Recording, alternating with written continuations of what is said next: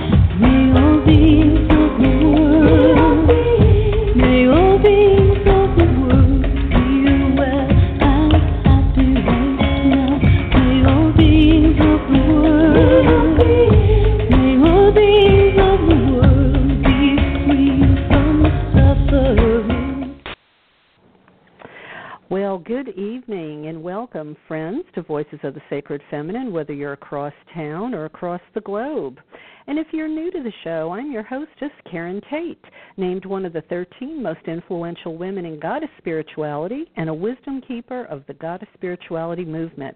And I thank you for taking your valuable time to be with me tonight and warmly invite you to partake of the wisdom sharing from this show that so many of you have lovingly called a treasure trove of wisdom for our time. And thanks too to Celia for that little snippet from uh, her cut called Meta Prayer. And um, just in case you didn't know, uh, besides being a radio show host, I'm also a speaker, a life coach, and a sacred tour leader. I'm the author of several books, uh, which include the award winning Walking an Ancient Path, Rebirthing Goddess on Planet Earth, Sacred Places of Goddess, 108 Destinations, which can actually be used to drive a, a West Coast goddess pilgrimage or travel to an assortment of other sacred sites of the Divine Feminine across the globe. Then there's Goddess Calling, uh, inspirational messages and meditations of sacred feminine liberation theology, which gives us some ideas to connect more deeply with Goddess and understand how the spirituality helps us become better people and help us make the world a better place and the anthology, a collection of essays from guests on this show, uh, the anthology of the same name as the show, Voices of the Sacred Feminine, with the subtitle Conversations to Reshape Our World. And coming out in time for Christmas, with any luck, is the new anthology, Goddess 2.0 Advancing a New Path Forward, discussing the wisdom of how values of the sacred feminine offer humanity a new normal. I hope uh, you've been tuning in uh, to my special October series honoring the ancestors uh, called Gone But Never Forgotten Their Voices and Work Live On. Uh, in this series, uh, running uh, for the month of October and into early November, you'll have access to some extra shows besides the regularly scheduled Wednesday night show. Uh, on Mondays and Fridays uh, in October and November, you'll have reminders come into your inbox of the interviews that I've done with foremothers and way showers who have passed beyond the veil. Now, you'll get those reminders if you've clicked the follow button on my show page, enabling you to get links uh, to the show. Uh, on uh, Mondays past, uh, we've already had uh, Lydia Ruyle, Lady Olivia Robertson. Um, I believe we've also got Margot Adler. Uh, Loreon Vigne of Isis Oasis, Ash Fidel Long, Layne Red- Redmond, author of When the Drummers Were Women, uh, and still more to come. So please, uh, as is customary this time of year, tune in and avail yourself of the wisdom of these way showers to whom we owe so much. Uh, their voices and work live on here at Voices of the Sacred Feminine. And uh, if you didn't know about the October series, it's easy enough uh, to go to the show page and just scroll down a bit, uh, and you'll see them listed there according to date. You can very easily find them during the month of October so don't feel like you um, you know have missed anything and uh, you know you won't have access to the shows because uh, because you do with just a minimum of searching. And if you have any questions, uh, you know I'm always available to uh, to answer those. So uh, pop me an email and uh, you know we'll make sure you can get to those. Uh, turning our attention to tonight's show, I have a double header for you. Uh, first up, we have Laura Eisenhower, a granddaughter of our former president Dwight Eisenhower, uh, I believe. Uh, she's going to be discussing the sacred feminine and awakening galactic and unity consciousness. Uh, followed by Laura Shannon discussing women's ritual dances, a secret language of the goddess. So uh, you'll want to stay tuned in. Uh, tonight we will have uh, a very big show. Uh, but one last thing before uh, we actually get started, uh, I want to make mention to guests out there because time is of the essence. In April of this year, we had the founder, Karen Moon, on the show. Um, and um, the Divine Feminine app was released uh, back then, uh, which Karen talked about. It was a resource for listing women's circles and divine feminine events all over the world. Almost 900 circles and events are listed there on her Divine Feminine app, uh, and women keep registering each day. Uh, you can see more at findawomancircle.com. Um, the app, or DF app as it's called, is a free resource where you uh, easily register and then can search circles and events um, by you or virtual. Uh, you know slash online. They're currently uh, doing a Kickstarter campaign to fund a second version, which would allow uh, women to do three things. They would um, be able to add uh, uh, women would be able to add profiles where you can like your favorite host and then see when they add new events and want to send out any updates. It also allows you to see profiles uh, by you and featured profiles, and uh, there will be more ways to search uh, things like retreat events and things. So um, there's only four more days to this um, crowdsourcing uh, campaign. It ends on the new moon, October 30th. Um, she's only at 27% funding, and this is an all or nothing thing. And a $25 pledge would make a big difference. And, uh, we'll, and it will also get you a three year planned profile membership uh, and there's some other wonderful rewards there. So anyway, go to Kickstarter.com and search for uh, the Divine Feminine, and you'll find out, uh, you know, more all about that. And you know, kind of a vital thing, I believe, uh, for us to be able to stay in touch and know what's actually happening, uh, whether it's across town or across the country, uh, or it's uh, across the globe. Okay, well, we're going to go ahead and uh, turn uh, turn our attention to our first guest tonight. Uh, I'll tell you a little bit more about her by way of her bio uh, before we start our chat, which is going to be jam packed full of lots of good information. Uh, Laura Eisenhower is a global alchemist, a cosmic mythologist, and an intuitive astrologer. Uh, she's an internationally acclaimed speaker who's presented her work worldwide. She's considered to be a leading researcher on the topics of exopolitics, alchemy, metaphysics, ancient and galactic history, and this ascension window period, which we'll be talking about. Um, uh, feeling a calling regarding her mission since she was a child. She gained incredible insight through experience, psychic development, and research about ET races, multidimensions, timelines, uh, and higher Earth energies. Her passion is to inspire unity consciousness, bring us back to the heart of Gaia, our divine template, and expand into our galactic consciousness. With great passion and courage, she's helping to expose hidden agendas and illuminate sacred union, divine wisdom, and the many forgotten faces of the goddess.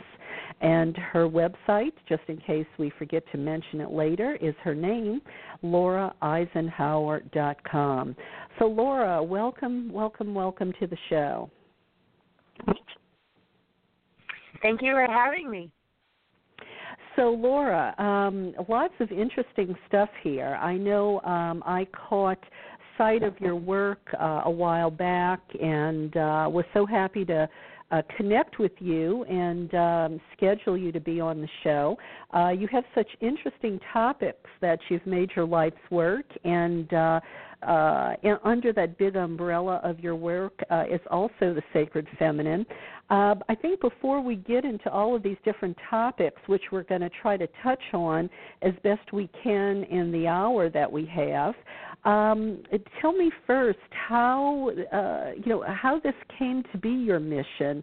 You know, how do you find yourself in this place at this time? And um, you know, and, and I'm curious about the the connection with our former president as well. If there's anything you'd like to say about that.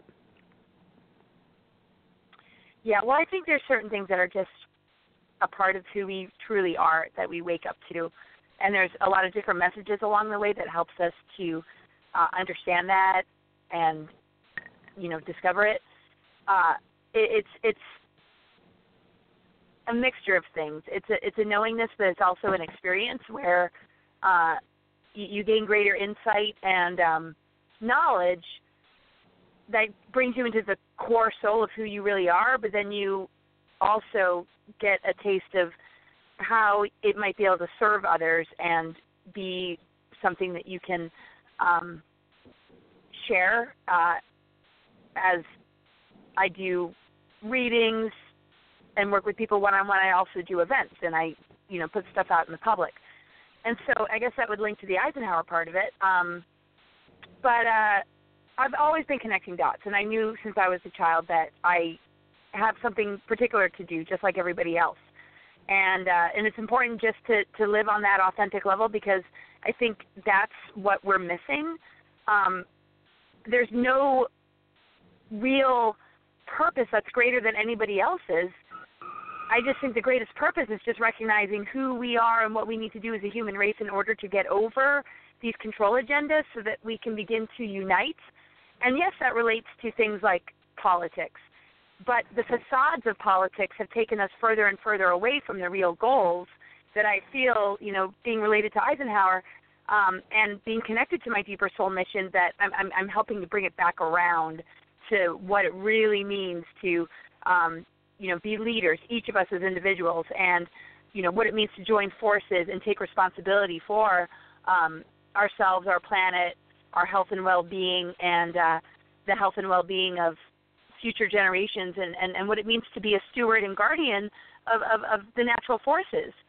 Right, right. And so it's, well, it's a lifelong thing, I guess you could say. I, I, I, I hear you, and, and you know, so many people do go through life, and they really don't know what their purpose is or their mission is. So, you know, you're one of the lucky ones. Um, you know, was was there any defining moment though? Um, I mean, was there any particular experience that um I, I I mean have have you had personal experience with um you know beings on other dimensions ETs you know anything like that? Or I mean how do you come to your information other than you know how so many people do you know just research? Yeah when I was younger I had uh contact experience. Um I was definitely in touch with I guess you could say my spirit guides um, I, I did encounter a higher benevolent race that helped me to understand um, and prepare me for this window period we're in. Uh, I was recruited to go off planet in 2006, which would have sabotaged my ability to talk about the things I'm talking about that relates to our movement into higher earth energies, which actually relates to our DNA and our chakras. Um, and so, you know, it's it, it's not me just being lucky to awaken to my purpose. Um, we all have the same purpose in discovering who we really are, and the best way to uncover it is to be authentic and to to understand what we're passionate about and what inspires us, but also what hurts us and where we need boundaries. And I think living on that sort of honest level is how we can best serve the collective. And there's right. different mediums that we can do that through music, art, uh, speaking, and uh, yeah, so I mean, there's been many defining moments, and my mission or my life's work has has morphed and changed over the course of time. Um, my background is in wilderness expedition leadership, but I also went to a clairvoyant institute, and you know, I've done a lot of inner work. But you know, and then you know, I'm a mother, and I, and and just observing the family, and and and just how big of an impact just the position of presidency can have and also not have because of the shadow government. Um, I've just been processing a lot and uh, and and trying to sort of integrate it all. And, and and I just try and encourage people along the way, you know, and help helping them to see that it's it's not about a hierarchy and it's not about a chosen one or anybody being more special than the other. It's just let's just get to the core truth of ourselves because I without that we can't really unify. How can I we unify you. if we're programmed? You know what right. I mean? Well, uh, and and you know, and let me just say before we you know get into specifics that uh, uh, I'm not surprised at all that you're the leader that you are. Uh, I mean, I, I, look. I mean, you know, I I am. Uh, you know, history is not you know my forte. I mean, you know, I don't have a PhD in history. You know, I'm uh, more into you know religion and spirituality. But um, I uh, so often think about um, you know President Eisenhower warning us of the power of the military industrial complex. And we see the power that the military industrial complex has today, uh, you know, where we're in perpetual war. And, you know, I guess when I came to Goddess spirituality, you know, uh, just so you know a little bit about me and have a sense of, you know, who you're talking to, if it, you know, maybe puts you at ease at all.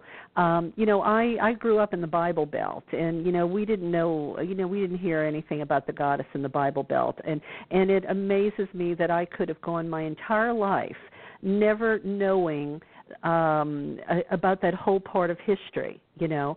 Um because it doesn't fit the patriarchal agenda uh you know it it it uh it it doesn't serve so many you know so many people to um uh, awaken the masses to this information. And i think that really shifted my consciousness.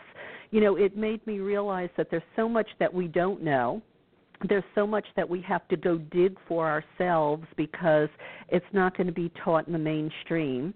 Um, and I and I think there's so much that is deliberately kept from us, which sort of puts me in this place where I have an open mind probably a lot about so many things that other people would be afraid to have an open mind about, you know. And um and you know, so I commend you for, you know, speaking out about some of these topics because I know myself uh, people have tried to discredit me in interviews uh, simply, you know, because I talk about a divine feminine. You know, uh, people have tried to discredit me in, ish, uh, you know, in interviews because I talk about women's issues, and you know, they don't believe that there's, uh, you know, a gender injustice out there. Um, so you know, we all, you know, are in our own little bubble. We all sort of have our different life experience, uh, but I do know how hard it is um, not to be discredited out there. Uh, I think when you're talking about things uh, that some people want to put in the realm of, uh, you know, maybe crazy conspiracy theory stuff. Um, I, I, I would imagine you've you've probably run into that. No. Yeah, absolutely. And we see, you know, Hillary Clinton running for president, so people think, "Oh, wow, a, a female president." And you know, but why have women been so discredited or not taken seriously? Well, look at what women have become. You know, it, it's about looking at who they are on a magazine cover and looking at the image. And they'd rather look at that than have the woman or female or feminine open her mouth. And so women shouldn't buy into the programming and appease that lower ego nature. So it's about everybody waking up, including women, you know, and not right allow it to be so surface because they're kind of asking for it. Just like if you are a masculine energy and you only allow yourself to be taken seriously on a surface level or, or, or be appreciated on a surface level, you might be shut down too. Um, so we got to kind of drop that and, and recognize the cultural and societal programming and the social engineering. And women just have to say, you know, who cares if they're going to shut you up? And even if you you you are that person on the cover i mean it's it's not about you pick one or the other but i mean it's it's time to become all of it and recognize where the boundaries are and also where your dignity is and where um you want to represent yourself and so i choose to represent wisdom which means that i'll probably let go of the rest and i have because i'd rather okay. be taken seriously but it doesn't mean people are nice to me it doesn't right. mean i don't get the criticism but well, um, yeah, and, you know, and, I think I it's important some... to celebrate outer beauty and inner beauty, but but we each have to be willing to accept all of that within ourselves, including the shadow and including the flaws and the things that we don't like, and drop the projections of what perfection is. Well, and I think too, there's some out there that would prefer the masses to be uneducated and lack wisdom, you know, because then they're more easily duped and manipulated and exploited for the, uh, you know, for other people's benefit. Um, so yeah, and I mean, and Hillary Clinton is not was not my favorite, uh, and she's still not my favorite. You know, uh, you know, I was a Bernie Sanders supporter uh, because I felt like he really had the interests of the most of us at heart, uh, rather than you know representing you know the corporate dominators out there who um, you know were killing the planet and you know. Uh, uh, causing all the exploitation, uh, you know, to the earth and the planet, you know, and, and the people and the species, you know. Um, anyway, uh, I mean, so let's, uh, you know, let let's sort of get on the on some of these topics before we run out of time. Um, you said something that intrigued me uh, in, in early uh, early on in the interview, and you said something about um, you had some sort of opportunity uh, some sort of uh, forgive me, I, I don't remember the words you used, but it sounds like like some sort of uh, galactic or otherworldly opportunity to could could you have meant leave the planet? Yeah, um, you can you know Google audience members about it. Um, in 2006, I was recruited to go to an off-planet colony, and if you didn't even know about it, I don't mean to bring it into the show because it sort of shifts the subject, but I mean, there's there's hidden agendas going on, and uh, um, there's things that Eisenhower warned us about. Many many layers to the military-industrial complex, and yes, there's other opportunities too in this human realm that I turned down, and uh, I'm just kind of that's kind of what I do. I turn things down, and I turn to myself, and I ask myself, well, what about you? What's your truth? And uh, and I'm willing to take the risk to just listen to myself. Um, and, and, and, and that's what I kind of stand for is that we all do that and it's worth the risk rather than giving our power away or just nodding our head to whatever somebody else says or wants us to do. We got to start with the self first. And so, right. if anything, I'm just taking a stand on that level. Um, but you know, I'm related to Eisenhower, and he had to make decisions that affected millions of people, and there's a lot of pressure because, you know, when you're in a position that involves huge populations, um, you know, you got to think about what's best for everybody. And it, things didn't go so well and haven't gone so well uh, answering to advisors and shadow government and and and uh, off-planet entities because that's actually what we're dealing with. Um, and I think what he really is is guiding me and what he really wanted was um, to, to to bring out all these hidden truths and and so what does it translate to is that we we, we begin to understand who we are so we can have discernment and recognize okay. the, the manipulations and the and the negative power and so here i come and i i, I see these invitations and uh, and and i and i want to know myself before I, I i answer to them so let so let me ask you, and and look, and, and let me say up front, um, if I ask you anything you don't feel comfortable answering, um, I want to give you the option to say no. Let's go on to another subject. But um, you know, I, being someone who's been following politics pretty long, um, you know, I feel like President Obama has really disappointed us. I don't think he's turned out to be the guy uh, that you know was going to really you know have all the hope and change that so many of us expected. I don't expect Hillary to be any different. Uh, you know, it's just you know we're choosing one brand of corporate domination over another, and some people believe. You know, I've I've discussed things with people. They think that you've called you, you've you've said the word shadow government. Uh, you know, a number of times, and I know people that I talk to say, well, you know, we think maybe President Obama had the best of intentions going into office, but then maybe when he got into the White House, you know, somebody sat him down and showed him the Zapruder film or uh, you know, told him how it was really going to be and that's why nothing too much uh, has gotten done, so to speak. You know, that's anyway. Um, I wonder if, if you know, and some people talk, you know, talk about the Illuminati, and I mean all sorts of different ideas about who's really pulling the strings, um, and you know how all of our politicians are just puppets.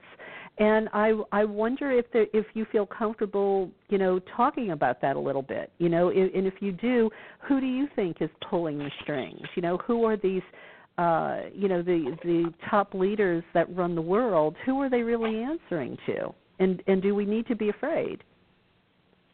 We don't need to be afraid, but it's not ever and shouldn't ever be up to one person. And and I mean, yeah, we we we can consider a leader um, is going to be the one who makes decisions. But my background in wilderness expedition leadership taught me a lot. You know, you can be the trail guide. You can uh, point people in a certain direction, but ultimately you can't do it for them. Um, everybody's got to drink water and make sure that they're carrying their weight, and everybody's going to have to make sure that they can keep up. You know, but you also have to hold the hand of the slowest hiker, or you're going to leave them in the dust.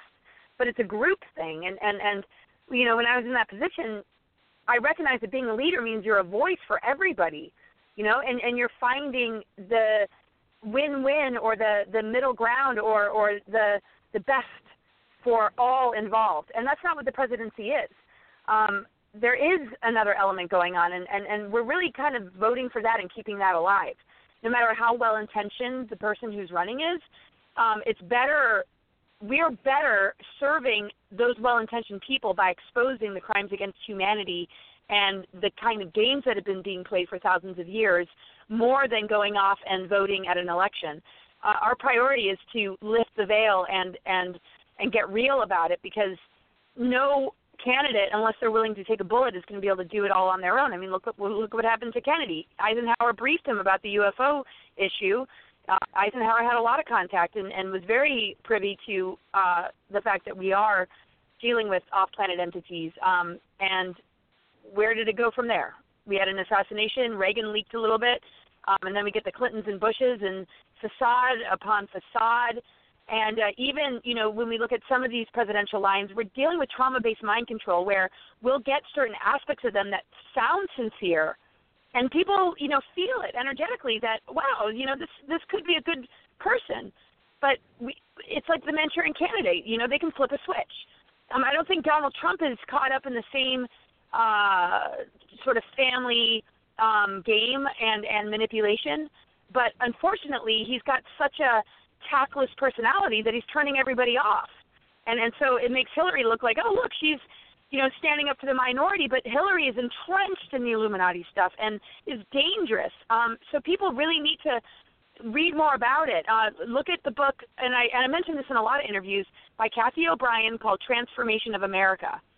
And uh, you know, so I think we all have to look to each other. It doesn't mean don't vote, but I mean, th- the power is with us, and that's what I learned in my you know my background, but also my family energy. And then I think this is what Ike, you know, really wanted. He didn't want to be put on a pedestal either, and and uh, you know, he really you know cared about the the progression of of human consciousness and and our evolution uh, as far as justice, fairness, and equality.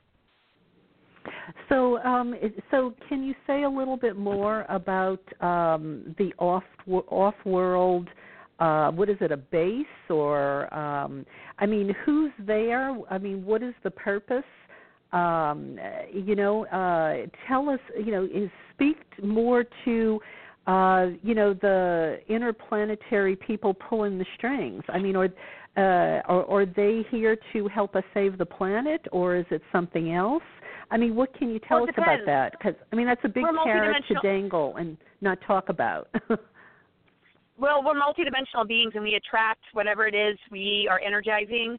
So if we're in a negative ego construct within ourselves, we're going to attract negative beings that are going to play us. You know, if we have a greed mentality, if we want power and control, there's all sorts of entities that are, you know, wanting us to feel that way so that they can be vampires and feed off of it but there's also benevolent races and forces that want to help us. So I look at it like the human body. You know, we've got the immune system that can pretty much eradicate anything, but we have to be in balance for it to work. But if we're out of balance and we're running in our negative ego, then we're attracting dark energies, and we can see that in our own personal life. when we're in a negative ego state, whether we're insecure or arrogant. Um, we're attracting dark elements, and we can see how we attract predators or negative people. You know, but if we're in our light body or if we're, you know, in our higher consciousness, we also attract um, challenge and attack. You know, but we have to be senior to it. We have to recognize it and and continue to stay strong. So when we look at off-planet entities and how it relates to government, well, treaties have been made and there's agreements with negative beings and leaders who have that greed mentality that are going to work with dark beings that want to teach these leaders how to screw over the human race so that only some can benefit and not all. But ultimately, it's feeding you know these beings just like we feed our negative ego when we're bent on status and fame and and and and and, and we're all for ourselves and, and not the collective. And so it's it's it's easier to break it down when we can look at ourselves and recognize the connection between the micro and the macro.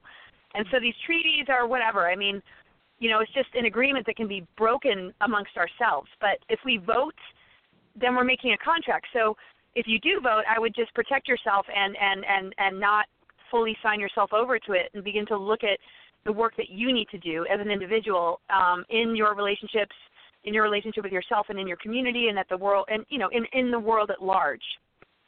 Okay. Well, and and do you mind me asking you? I mean, which way you're leaning uh, in terms of voting? Uh, at, you know, for the election. Personally, I've never voted, and I'm very global mission orientated, so I don't feel like I'm, you know, being neglectful here. Um, if I were to choose, and I still might, I, I definitely not Hillary, and that's all I'm going to say. Um, I just okay. I, I don't support the government system. Period.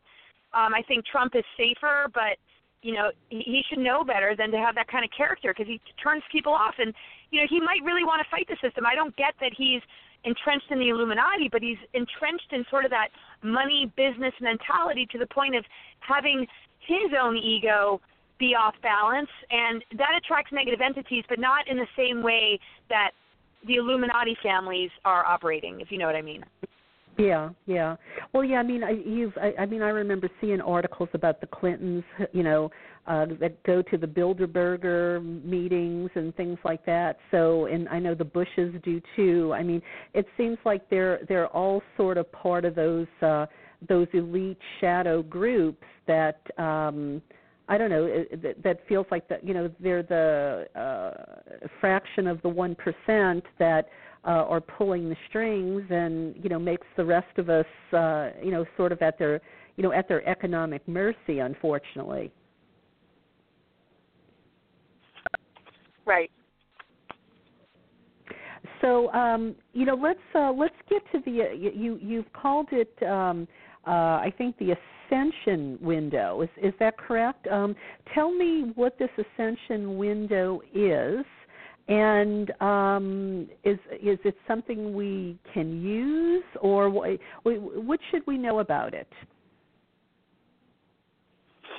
We have to understand it's organic. I think you know people get a little lost about it, like what do I do and how do I attain it, and you know does it mean we float away, and and does it mean that we leave, and um, is it only for some and not everyone, and uh, I mean there's a lot of confusion, but to me um, it's like the seed of a flower.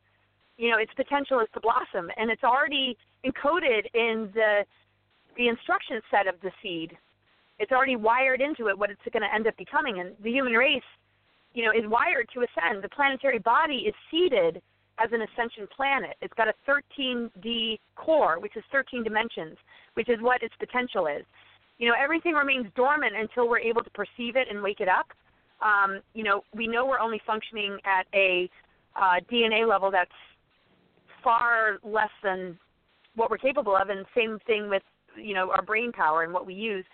So uh, we have 12 strand DNA potential and beyond, but we're functioning at like two, three strand. And um, okay, so junk DNA, uh-uh, N- none of it's junk. It's it's a part of what we're waking up to, and when we do, when we expand our consciousness, the Earth naturally responds. But the thing is, we're in alignment with the galactic plane, and uh, we are in a position where activations are happening via nature, you know, from the core of the planet and from the cosmos and the planetary alignments to give us what we need to wake up.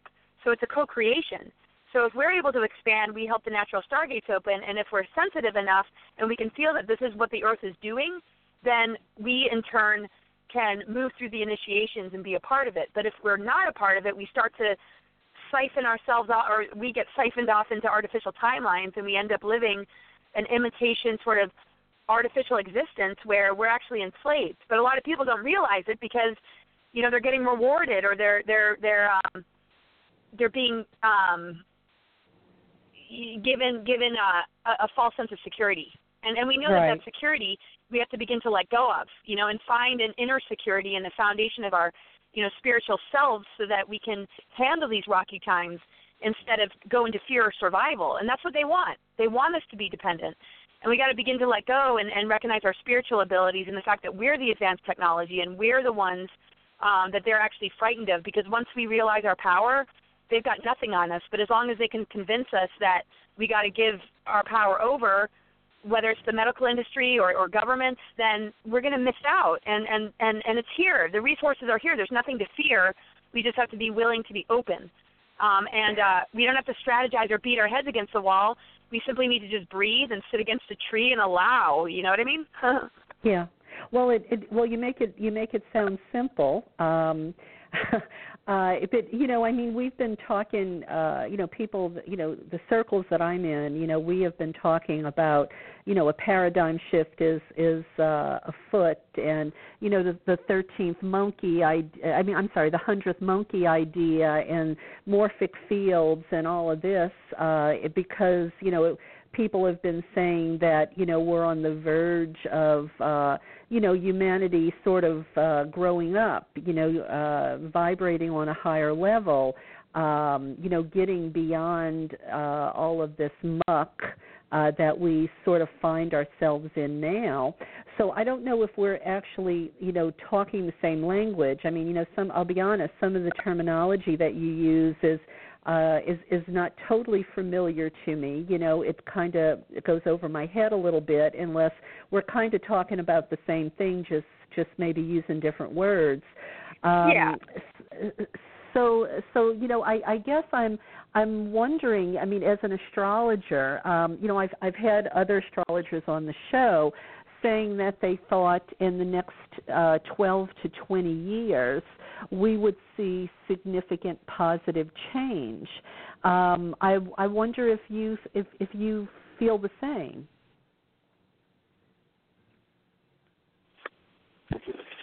Absolutely. We have to look at it like it's a maturing process. If we're immature, we're going to act out, we're going to throw little tantrums, or we're going to be in denial. And, you know, we have, uh, uh, you know, the reason everything is positive is because we can make choices, you know, that, that lead to our health and well-being. You know, it's just like when you're sick, you have two options. You know, you're either going to be put on a lot of drugs and be told what you've got and, and what it's going to do and how long you have to live, um, or you're going to take it into your own hands and understand the root cause and how to really transform and allow it to serve you and your greater self. And uh, the thing is, Chiron, the wounded healer, is the asteroid connected to the 13th sign of the zodiac, which connects to the goddess and the feminine. Um, and it's ever since 2010, the sun has been passing through Ophiuchus, which is the 13th sign, which is activating this part of who we are. And it's actually linking our DNA to the Trinity or to uh, source energy beyond lower creator gods and you know the dogma that we've learned in religion. So you know the reason everything is positive is because it's in our hands, but it can be negative. You know, with any wound, it can either become an infection and and have gangrene, or it can form a powerful, strong scar tissue, which is actually stronger than the skin that was originally there. So, you know, everybody has a choice as far as how they're going to work with the collective wounding and the personal wounding. We each have our personal story, but we also have this collective story, and we have to drop the wars, the the mentality of historical resentments that these wars have taught us. You know, I mean, we think we're just dealing with racism or feminism, you know, and it's and and, and all that is is is a program. You know, we're born as children very innocent. We we we just know to love and accept each other. And so all the different things that have taken place over time is to really conquer and divide and to you know, give us this feeling that we have to fight for something, our rights. But the thing is, that game is really here to drain us and distract us because it keeps um, throwing other curveballs that take us further from the goal. And that's why we see, you know, th- these presidents running. You know, and I do feel Obama had his hands tied, but um, Hillary's a whole other thing. So I think it's all very simple, very organic. It's a healing process, but you have to be mature about what it is that needs to be healed. And if you can face it head on and look at it on a holistic level, you're going to help the planet to and humanity to move into higher earth energies. But if you give your power away or you allow an infection to set in, then you're not really running the show anymore and you've become lost. And uh, usually the soul gives us the wake up calls we need before it's too late. Um, but there's a lot of you know technologies and a lot of propaganda out there that's making it really hard for people. So it's not easy, but if you step away for long enough, it really isn't that complicated. Okay, well, I want to put two questions to you, and um, and the first question is um, these these ideas that you're putting forth about sort of an alternative way to be in the world. Um, what does that look like in very practical terms? Um, you know, I, I, it feels like you're kind of uh, talking in theory uh, or a little bit vague. And, and forgive me, I'm sort of a detail-oriented Virgo. So, um, I mean, how does how does that look uh, to the average person on a daily basis? That's number one. You know, how do they shift their life? What do they do differently to uh, achieve what you're talking about? That's the first question. And the second question is who do you trust to get uh, uh, accurate information? I mean, we have seen uh, what's happened in this. I, I think for some of us, uh, I mean, we were just hit between the eyes, like with the two by four. We we just saw how blatant uh, I mean, they're not even trying to hide anymore um, how uh, corrupt even uh, the media is. Um, so, where do people get uh, reliable sources of information? Who do you believe? And do you think, and, and as part of that second question, um, do you think WikiLeaks is a reliable source? Well, I mean, I think, I mean, my my approach is practical our, our physical body is you can't get more practical than that, you know, because it's what allows you to wake up in the morning and breathe. So you got to ask yourself, what's your body trying to tell you? What are your physical symptoms? If you've got asthma, if you've got a rash, what is the deeper reason? Do you just take something for it to make it go away, or do you understand the root cause? And I think that's where we have to begin. We have to be conscious in every moment. We have to ask ourselves, what are we in agreement to? Do we like the relationships we're in? Do we like the job we have? Do we agree you know, with where we're investing our energy. Do we like what we're getting in return? You know, and just look at your life and, and, and observe it and break agreements with the things that you know don't serve you or the greater good and begin to make choices that, you know, are healthier. Um, and then you're going to change the world. Um, as far as reliable sources, I don't read um, much. Uh, my reliable source is nature and my own inner work. Uh, WikiLeaks, maybe. I mean, I don't know. I, I uh, the, the one source that I feel good about is Lisa Renee. Her website is energeticsynthesis.com. I browse it every once in a while. I always get goosebumps. But I uh, don't watch TV. I avoid uh, a lot of outer information. I don't rely on anything or anyone to tell me where we're at, but I observe other people's thoughts about where we're at. But ultimately, my body and its you know innate wisdom is is guiding. So if something feels wrong, if I feel uh, a physical symptom or if I feel angry or depressed, I ask myself, what is going on and what can you do to shift it? And, and not only do I wake up more of my mission when I ask myself those questions, I understand, you know, my physical body and I address it. You know, so I think people need to maybe get a naturopath or figure out, you know, where are the excesses and deficiencies on a nutritional level, but also, you know, where um, are you compromising yourself? Because our physical body responds to the energy and we don't even need all these supplements and vitamins if we're, you know, in bliss and and we're empowered. Those things do help, but we gotta like look at both. Um, how we're taking care of ourselves physically, and what is the quality of our emotional life, and uh, and and work, you know, all aspects until we feel whole and good, and then we generate that frequency into the environment, and we help activate others, and that's what's going to raise consciousness.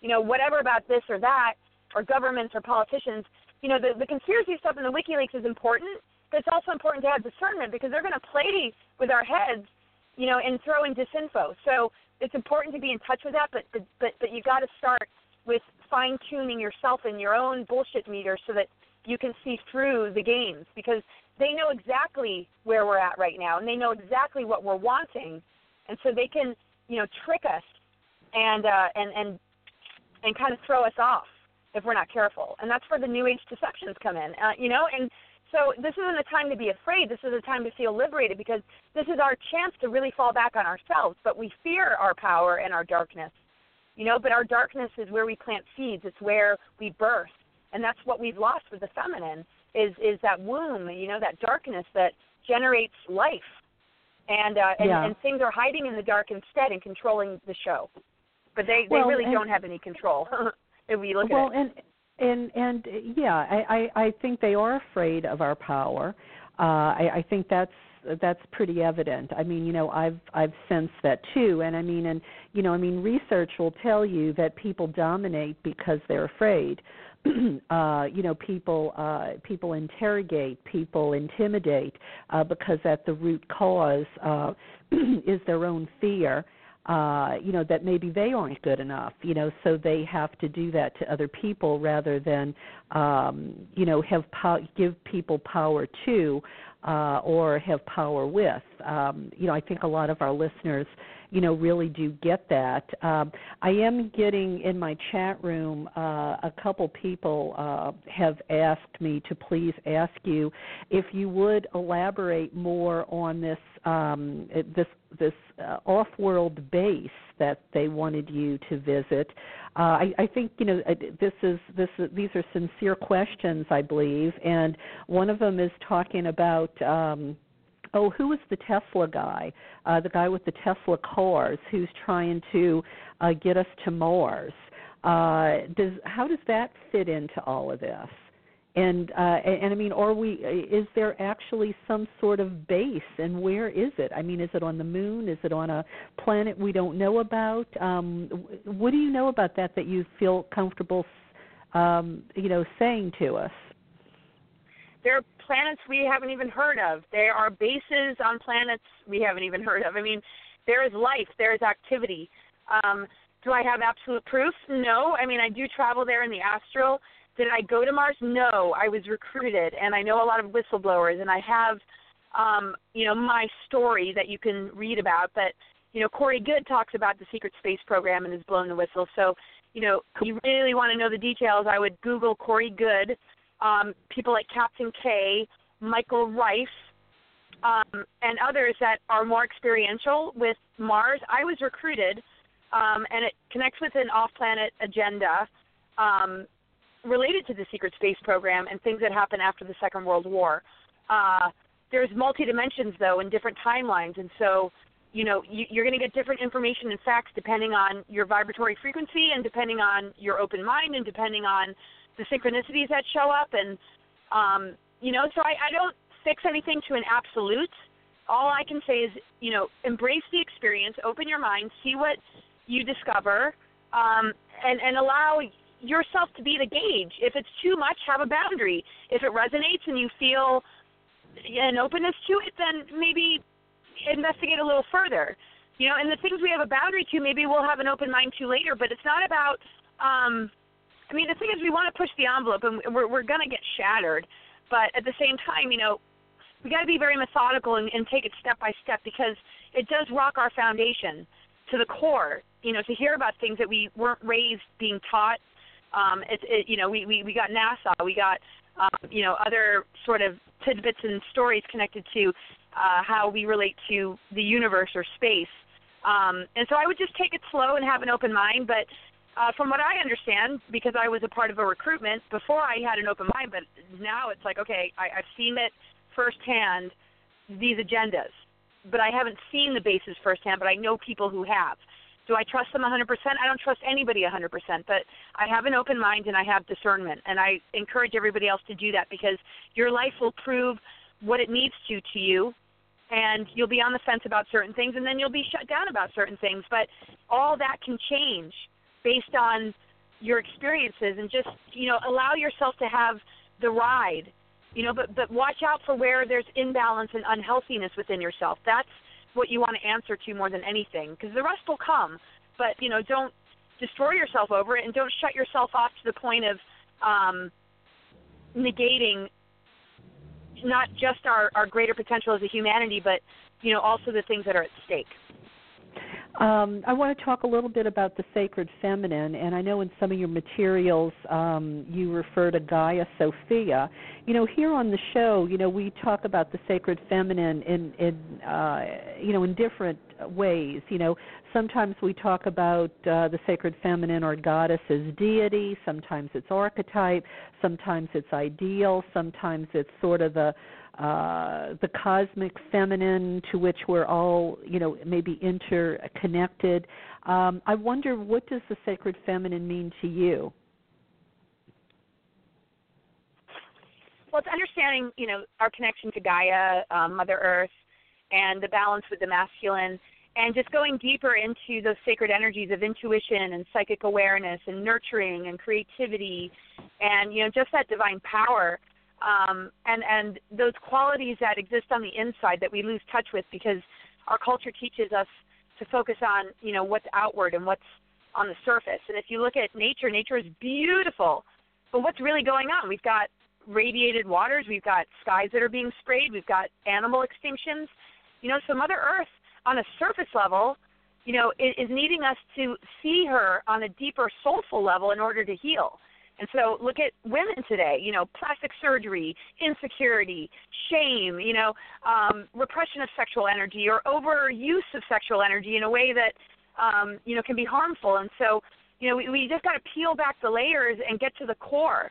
And so the sacred feminine, to me, is is in balance with the sacred masculine, and it's a dance and it's a divine template within us.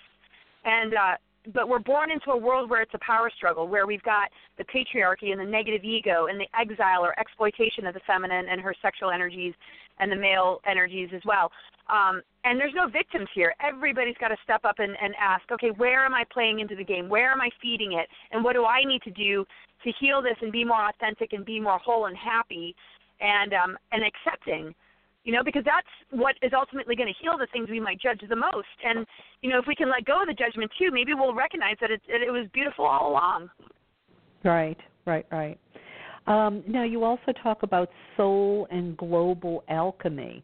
Um, tell us what that is and why is it important to us?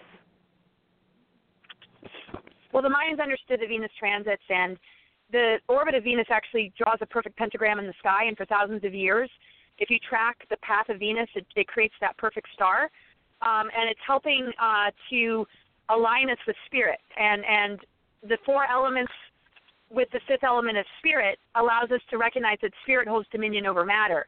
But when we look at the inversions of the pentagram and, and how the Illuminati have used that symbol to sort of enslave our consciousness, um, you know, the alchemy part is recognizing, you know, who we truly are and what we're truly connected with and all the other stuff out there is feeding on our fears, our survival energy, our emotions, um, our, our sense of power. And uh, and so the alchemy is saying, wait a second, let me align with spirit and let me purify these elements. Because when we purify our own inner elements, the earth responds. And so global alchemy is doing that inner work and recognizing that doing that inner work is actually what's cleaning what's outside of us.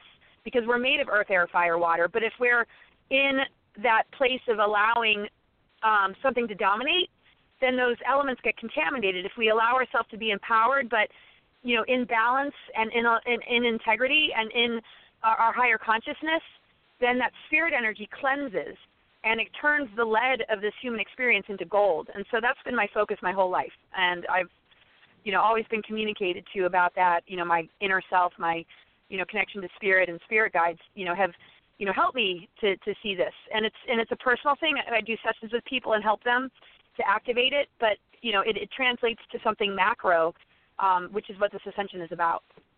Okay.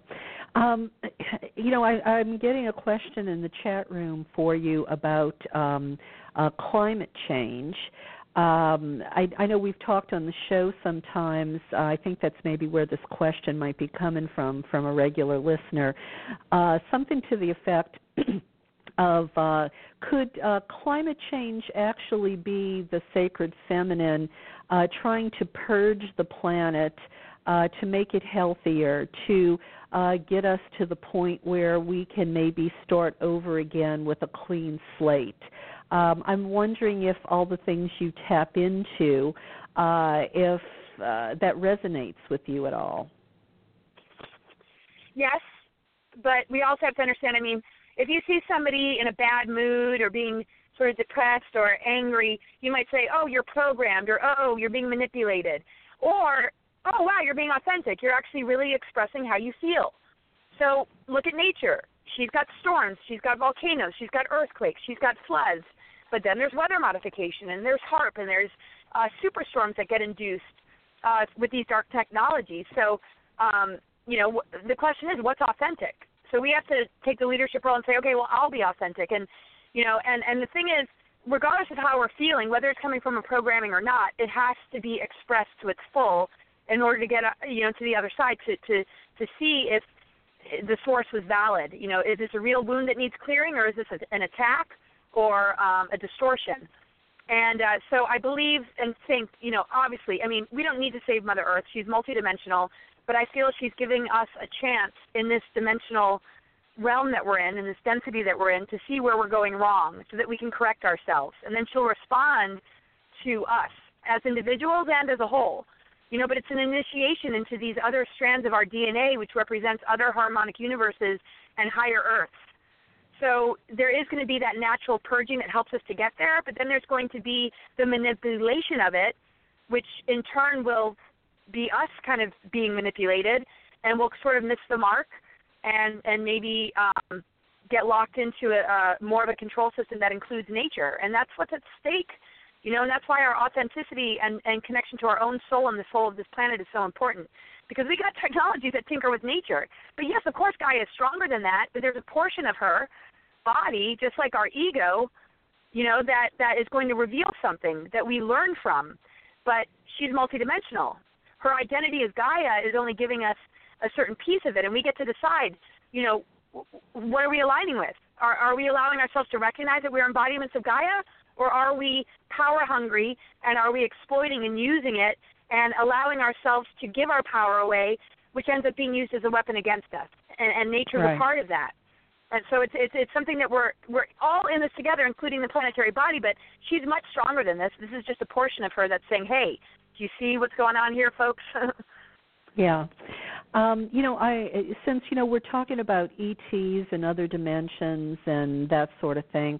Um, I wonder um, what your thoughts are on like the Zecharia Sitchin books. Um, the guy who wrote Chariot of the Gods, you know, all of this kind of ancient alien uh, stuff that's so popular now, which has almost become sort of a secular religion almost. Um, I mean, do you, do you believe those stories that uh, you know that that at, at one point uh, you know our DNA was altered, or um, you know, I, I mean, there's there's so many different uh, you know thoughts along these lines. You know, um, uh, Atlantis, Lemuria, uh, all of those those those different stories. Um, I, I mean, do you say yes, yes, yes to all of that, or uh, it, it, is that just way off base? I think there's something to be taken from everything, um, but I, I I never give my full belief system to anything. There's a ton of manipulation in Zecharia Sitchin stuff. There's tons of manipulation in religion but yet there's truth to you know the teachings of Christ that they bring up, but there's a lot that's um, distorted to disempower. Um, so what I encourage people to do and what I do is I take what resonates and I leave the rest. I see different pieces that I need, but I see things that don't resonate that I know don't serve me and I and I don't bring them in. So it's kind of like going to a library. It's like I might open a book and flip through it. I'm not going to read the whole book you know, and then I might pick up another book. And between maybe five books, I get my answer. But reading just one might not do it for me. Um, and I just I think it's important that we appreciate the information that's out there, but not to fully give yourself over to it. Always check with yourself. You know, be open to the information that's out there, but recognize it's, like our parents. We inherit stuff from them. You know, there's stuff that we inherit that we don't want, or that we want to change, or that is damaged or a little bit off. But then there's valuable stuff that we get from them. You know, but we're not going to reject our parents because there's some stuff that we don't want. We're going to heal it.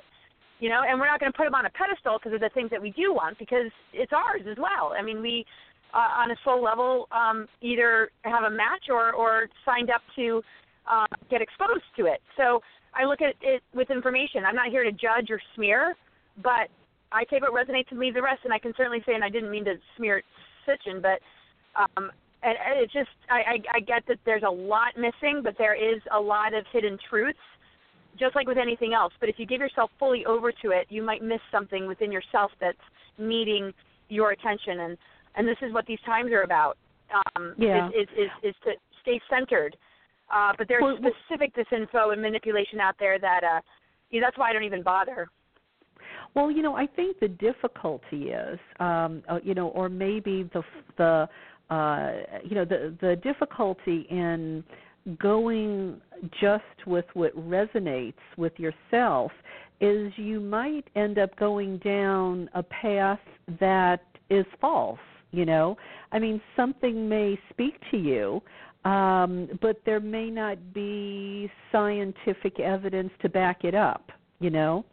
So does so does that end up uh making you a rube uh, if you know what yeah, I mean. Yeah, but I mean, but then you get to fall on your face and get back up again, and at least you taught yourself the lesson. You know, you can have an open mind to something or a friend, or you know, they invite you to go somewhere, and you might say, "Yeah, I want to go on that trip," and you might have had a horrible time. You know, but you felt called to go. It resonated, but it, you know, and if it didn't go well, then you gained something, and if it did go well, then that was a great idea. You know, I mean, a lot of the stuff that resonates with me actually doesn't resonate with me um, but I know that I need it because it's purging something or helping me to connect with something. You know, if we're always answering to our ego and what's easier, that's different than answering to our soul. And I think, you know, there's a major division between the two with people. And so the more we're in nature, the more we experience, you know, real love and we take it to a deeper level, the more, you know, it's, it's kind of like I'm hungry. So what are you going to do? Eat fast food or eat healthy food? You know, yeah, you're going to get full no matter what you eat, but what's going to nourish you? Maybe it's not the thing that tastes the best, but your body's going to thank you, right? So, I mean, I just, I, I really think it de- depends on what level of consciousness you live at. And there's certain synchronicities that will bring things that resonate with what you need to experience, but you might not like it. So I think right. there's a fine line between the two, and it's a really good point. But I, yeah. I, I think it depends on the consciousness of the person. Right. Um, well, uh, I, I, the next guest uh, is a little bit late calling in. I suspect she'll probably be here in the next minute or two, uh, but that gives me a little bit uh, more time to ask uh, maybe one or two last questions, Laura. Um, you were going to talk a bit about the chakras. Um, I would imagine most of our listeners know about the chakras in a general sense. Um, but I get the feeling that you may uh, be talking about the chakras on maybe some other level. Um, what you know, what is it you want us to know about the chakras from your perspective? Well, our chakras relate to DNA activation, and we're taught that there's seven chakras, but there's actually like 15, um, and other you know chakra energy centers that are connected that are you know the numbers are more than 15, but there's 15 main ones and this is from a lot of research and a lot of meditation and personal experience. When we get into the higher chakras, beyond the seven, we, we begin to go into monadic integration and hierogamic union. And so we begin to recognize that everything is a love story and that our DNA activation is connected to experiencing the true love story and divorcing the imposter, um, which is keeping us in duality or keeping us in a lower strand DNA expression or keeping us locked into a sh- seven chakra system that keeps us looping and incarnating over and over again into this human experience. We have to initiate ourselves beyond the seven to open that gateway beyond because as much as the seven chakras are great, there's a lot of manipulation and so the journey of the goddess into the seven gates of power into you know those experiences are actually to cleanse the chakras to turn the seven archonic powers into the seven pillars of wisdom. And once you achieve that, then you begin to go into the galactic, and then you begin to download the galactic into the physical, and you begin to embody and experience the true divine template. And it shifts the earth grids, it heals the earth grids, and it and it helps everything that's been in reversal, you know, be corrected again. And the reversals come from the manipulation of, you know, the Christ story or the manipulation or demonization of the feminine and some of her archetypes like Lilith um, and, and our kundalini and, and you know how that reptilian mentality is a lower serpentine energy compared to the dragon um, cosmic dragon and how that connects to cosmic laws and natural laws. And so we need to initiate ourselves through the seven chakras, but not to stay locked into them, but to open the doorway into the galactic. Okay. Well, Laura, um, I, I have to say this has been an intriguing conversation, and uh, definitely, I think you've probably given listeners a lot to think about and a lot to research. Um, I want to give you the last word here because uh, I see uh, my ne- my other Laura is on the switchboard, and we're going to get to her here. Uh, but I want to give you an opportunity to give us your website. Uh, tell us where's the best place to go if we want to hear more about all of these topics uh, that you've talked about tonight, and just sort of give you the last word to sort of you know wrap up our interview. Well, first of all, thank you so much for having me, and thanks everybody for tuning in. LauraEisenhower.com is my website. You can book a session. Um, I, will be speaking at Star Knowledge Conference in Desert Hot Springs uh, for November 11th. That's not updated on my website yet. Uh, there's going to be, you know, expos and all sorts of things I'll be updating as far as, you know, where I'll be in the physical. Um, I'll have a book out soon, but I, I recommend people getting sessions because you know, I, I help with the activations and help you to be more authentic and to let go of ancestral patterns or, or heal them or transmute, you know, just whatever it is uh, we've been given. and uh, yeah, so uh, check it out, and you can find me on Facebook, and I keep things pretty updated just on that alone, and I'm I'm there under Laura Eisenhower. And so thanks okay. so much. Well, thank you, thank you, Laura. Uh, it's it's really been interesting tonight, and uh, I really do thank you for uh, you know opening up you know opening the audience to some really great new ideas and some avenues uh, that I'm sure many of them will uh, end up uh, traveling down to research. So uh, thank you and best of luck to you with everything you're doing and uh, have a great conference next month. Thank you so much and have a great rest of the show and, and everything else. Take care. Bye bye. Okay. Okay. Good night. Well, uh, that was Laura Eisenhower, and I'll just mention her website again. Uh, it is her name, lauraeisenhower.com. And uh, I see we have our next guest uh, on the switchboard, um, Laura uh, Shannon, and uh, we're going to be getting to her uh, here in just a minute. Uh, but before we do, um, here's a word from Jo Carson.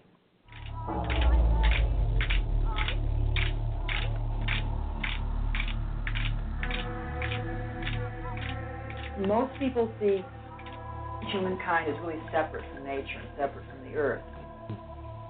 I'm as much of this earth as a rock or a tree is. And I came out of it.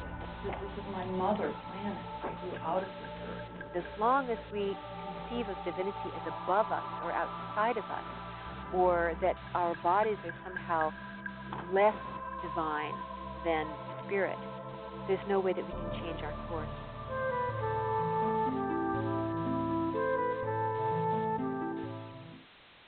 Well, you've been listening to the trailer for Dancing with Gaia, Jo Carson's feature length documentary film. In it, she interviews 15 visionaries and teachers about earth energy, sacred sexuality, and the return of the goddess as Gaia. Joe traveled to ancient sacred sites all over Europe and the Mediterranean to shoot this film. These spiritual sites, from northern Scotland to central Turkey, profoundly affected the origins of Western culture. If you've always wanted to see them yourself but haven't, this is a great opportunity to experience some of the best ones and get their story. The DVD comes packaged with a 45 page color mini book, which goes even deeper into the material. And you can buy the DVD and the booklet for only $20 at dancingwithgaia.com. That's dancingwithgaia.com. Okay, so we will uh, turn our attention to tonight's second guest, uh, Laura Shannon, and I want to introduce you to her uh, by way of her bio. Uh, Laura has been researching and teaching traditional dance for over 30 years with a particular focus on women's ritual dances and is considered to be one of the grandmothers of the worldwide sacred circle dance movement. Her work explores the inherently therapeutic quality of traditional Armenian, Greek, and Balkan dances, particularly women's dances, which have roots going back to ancient times. Laura sees these dances as a secret language, a nonverbal means of transmitting knowledge and information, encoding reference to the ancient goddess which was once worshipped in the same area of Old Europe where the circle dances still survive. Laura gives workshops in more than 20 countries all over the world, and her articles have been published in many languages. Her work has been mentioned in Iris Stewart's book, uh, titled Sacred Woman, Sacred Dance, and her essays on women's ritual dances have appeared in Dancing on the Earth Women's Stories of Healing Through Dance, uh, published by Findhorn Press, in She Rises, Volume 2, published by Mago Books, and in numerous international anthologies on dance. She recently edited the book String of Pearls 40 Years of Sacred Dance in the Findhorn Community, and she also writes a regular blog on feminism and religion.com. Laura originally trained in intercultural, intercultural studies and dance movement therapy and is currently pursuing graduate studies in myth, Cosmology and the Sacred at Canterbury Christ Church University in Canterbury, England. Laura is also a musician and has produced or collaborated on numerous recordings of music for traditional dances of Armenia, Greece, and the Balkans. Born in the U.S., Laura is a longtime resident of the Findhorn Ecological Community in Scotland, and since 2005, she also lives part time in Greece. Her website is her name, laurashannon.net. Uh, Laura's website lists her upcoming workshops and trainings in Europe and North America, her books, CDs, and numerous articles you can download for free. So, Laura, a warm welcome to the show. Thank you very much, Karen. Thank you for having me. I've been such a fan for years. It's a real honor to be with you tonight. Oh well, that's so nice of you to say, and and uh, so wonderful to hear somebody with your credentials would would love the show so much. That warms my heart. oh, aren't you sweet? so so where are you calling from right now, Laura? Are you in Greece or the U.S. or where are well, you? Well, yes, I'm in the U.S. I'm having a little family reunion with my parents and sister and nephews. So I'm in Florida at the moment and uh, looking okay. out over the ocean waves and just enjoying that so much. But uh, most of the time, I do live, uh, well, either in Greece or in Canterbury, where I'm studying at the moment, or in Findhorn in Scotland, where I also have a home. So I seem to be one of these uh, planetary nomads, I guess you would say. But um, for me, the the secret, and I, I know I've heard you talk about this on past shows too, is about being at home in the present moment and being at home in the body and being at home on the earth. Um, that's uh, I think what I'm trying to trying to practice in my life. Well, you know, I can't imagine better places to be than some of the places you've mentioned. Uh, I was I, I was just actually, and, and I'm so glad you're not in Greece tonight because that would mean you would be having to stay up at like three o'clock in the morning to talk to me. So I'm right. glad this wasn't such uh, such an ordeal for you. And and oh, you know, you're too. just a few hours later, uh, maybe yeah. ten o'clock. Although you know um, the, the staying up late would be very Greek also.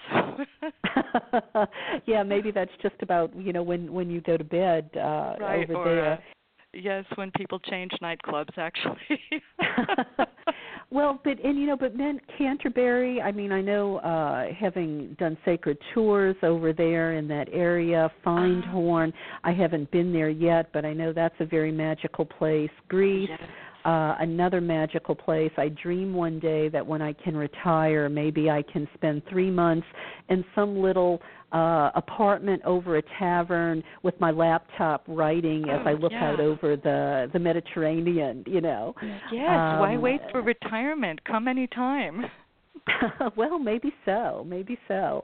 And and you know when I um when I learned about you and your work, I was really excited. Um you know, I don't know if you know Danica Anderson. Um I know she she's been on the show. She has a Facebook page yes. and she yes, writes about the the yeah. Kolo Kolo women's dances That's right, from Croatia. She has a very inspiring book, uh, or two books, I think. Yeah, yes.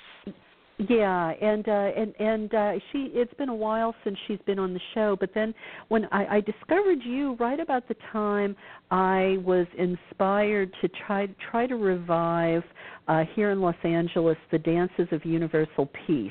Oh, um, did I would you? imagine How wonderful! You're, you, so you're familiar with those. Yeah, it's like a sort of a sister movement to the sacred circle dance movement, and many people do both. I love to do them also. I really enjoy them. Well, you know, when I first started doing them, probably in the 90s, um, one of the things, uh, and, and I'm sure that's what you're going to get into, but I just want to sort of make this association uh, so you'll hmm. have a sense of where I'm coming from. You know, when hmm. I learned the uni- dances of universal peace in the 90s, I was so blown away by the feeling you uh, one got just doing the dances. You know, it, mm-hmm. I, I would I, I remember thinking of them as bliss filled. Yes. And then when I saw you, um, you know, you talk about these dances as a language of the goddess, you know, mm. that really sort of added a different dimension. And maybe it explained why we felt so full of bliss after we do these dances. And mm. I wonder, is there some sort of psychological, neurological, spiritual thing that happen that really does happen to us when we're doing these sort of group folk dances?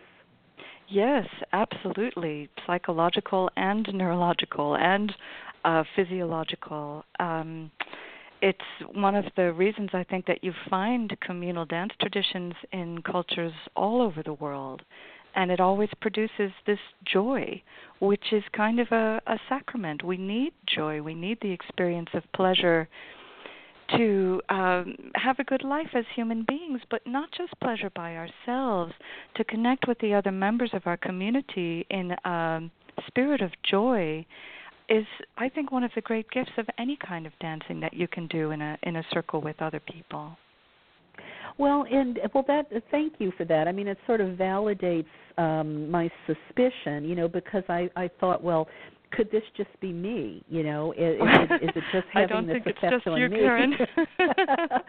Well, you know, uh, but you know, back then, you know, I I you know was a little bit more introverted, you know, and uh-huh. I, it, I I didn't ask people, well, are these, you know, uh, the, you know, I didn't say, well, this is how these dances make me feel. What about you? You know, uh, but yeah. but I never forgot it, and I missed it. Mm. I craved it, and mm-hmm. that's why um, you know I'm trying. I don't know if, if we'll be successful, but in November and December we're having some uh, sacred circle dances and some universal dances of peace come oh, back to the goddess temple in Orange County down here in Southern California and I'm oh, hoping great. we can revive it, you know. Yeah, I'm sure you can because you know it's something that feeds a place in our soul that I believe is hungry and thirsty in our culture.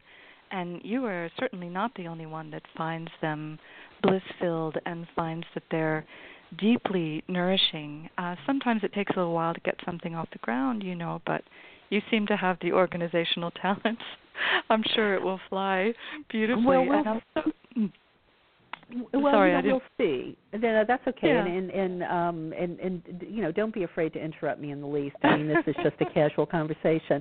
Uh, but but you know, I I think we're all under such stress and duress mm. and angst yeah. that these are, this is almost a healing thing. Would you absolutely. would you agree?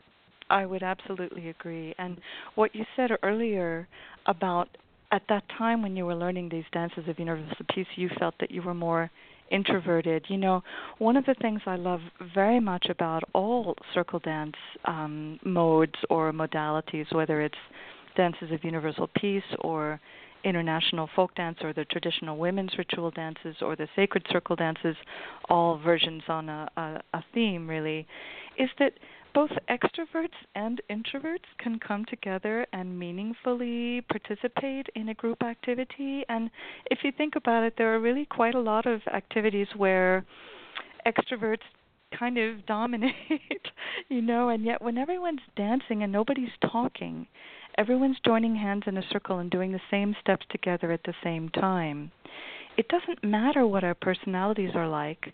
It doesn't matter whether we even know anyone it doesn't matter whether we agree with the people dancing next to us, whether we vote the same or worship the same, what the color of our skin is or our gender identity. None of that makes any difference, or it doesn't need to be the central focus, let's say. We can transcend all of those things that normally divide us in daily life, at least that's my observation, and just focus on that unity. And I think that's really uh, it's like a sacrament. It's like something holy that's quite difficult to find. Do, do you feel the same? I, I do. Um, I mean, the, the fact that you just said sacrament, I think that is a perfect description. At the risk of sounding too Christian, you know, or Catholic, mm. I'm a, you know, I grew up a Catholic and mm. uh, recovering Catholic. Uh, uh, but but but you know, it does feel like something sacred is going on you know? Um and uh it it i i just remember I, i'm really looking forward to these dances uh because mm-hmm. um i don't know i know i crave it and i would imagine if other people would give it a chance um they would walk away going wow you know wow.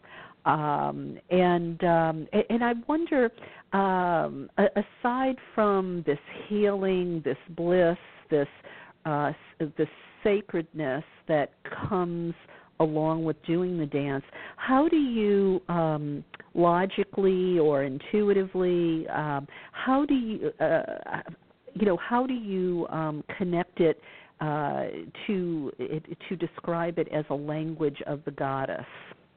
Oh well uh, that's a little bit of a journey. Shall I start at the beginning? sure, sure, yeah. Yeah, so I, I will get there uh, eventually because that's uh, the most exciting thing about these women's ritual dances uh, that I've discovered so far is the way that I do see in them uh, a language of the goddess, mostly a nonverbal language, or certainly a non-rational language. So um, I will come to that, but I just want to start out by saying, just in case some of your listeners haven't done a lot of folk dancing or circle dancing, um, what we're talking about is, uh, I mean, the dances of universal peace, which I hope people also know, and if they don't know, they have a chance to get to know, right, at your event uh, at the Goddess Temple or in many other venues where the dances of universal peace take place, where people come together in a circle, they share movements, and they usually sing mantras to different names of the divine. Yeah, is that a good description of the dances yeah, of yeah, universal absolutely. peace?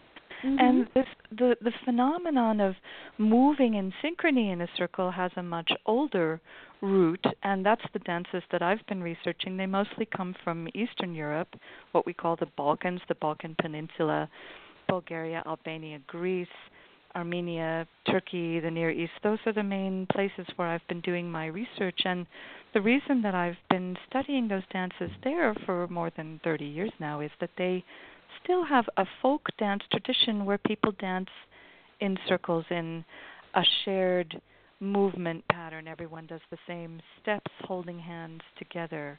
And this is an extremely ancient form of communal celebration and coming together in that bliss and that joyful state that we were describing before.